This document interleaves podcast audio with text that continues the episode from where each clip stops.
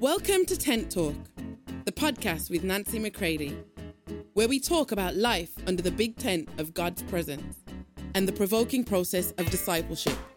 Here we go. Hey, everybody, welcome to Tent Talk. This is Nancy McCready. Stay with me in these next five episodes so that you can receive, though they are short, they are summer readings, and they are from my utmost for his highest, the updated edition in today's language, the Golden Book of Oswald Chambers. You don't want to miss these next episodes. Though they be short, they will be very strong, and I pray encouraging. Love you all. July 12th, the Spiritually Self Seeking Church. This is the daily entry from My Utmost for His Highest by Oswald Chambers as we continue our summer readings series here at Tent Talk Podcast. Ephesians 4:13 Till we all come to the measure of the stature of the fullness of Christ. Reconciliation means the restoring of the relationship between the entire human race and God, putting it back to what God designed it to be. This is what Jesus Christ did in redemption. The church ceases to be spiritual when it becomes self seeking, only interested in the development of its own organization. The reconciliation of the human race according to His plan means realizing Him not only in our lives individually, but also in our lives collectively.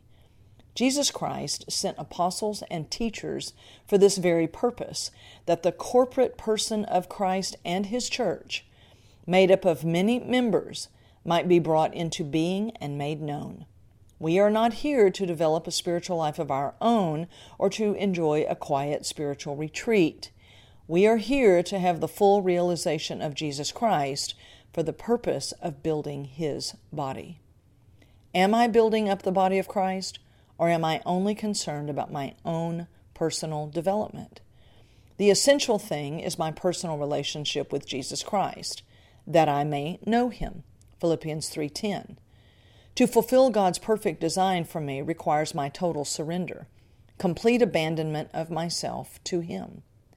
Whenever I only want things for myself, the relationship is distorted. And I will suffer great humiliation once I come to acknowledge and understand that I have not really been concerned about realizing Jesus Christ Himself, but only concerned with knowing what He has done for me. My goal is God Himself not joy nor peace, nor even blessing, but Himself, my God. Am I measuring my life by this standard or by something less? Love you all.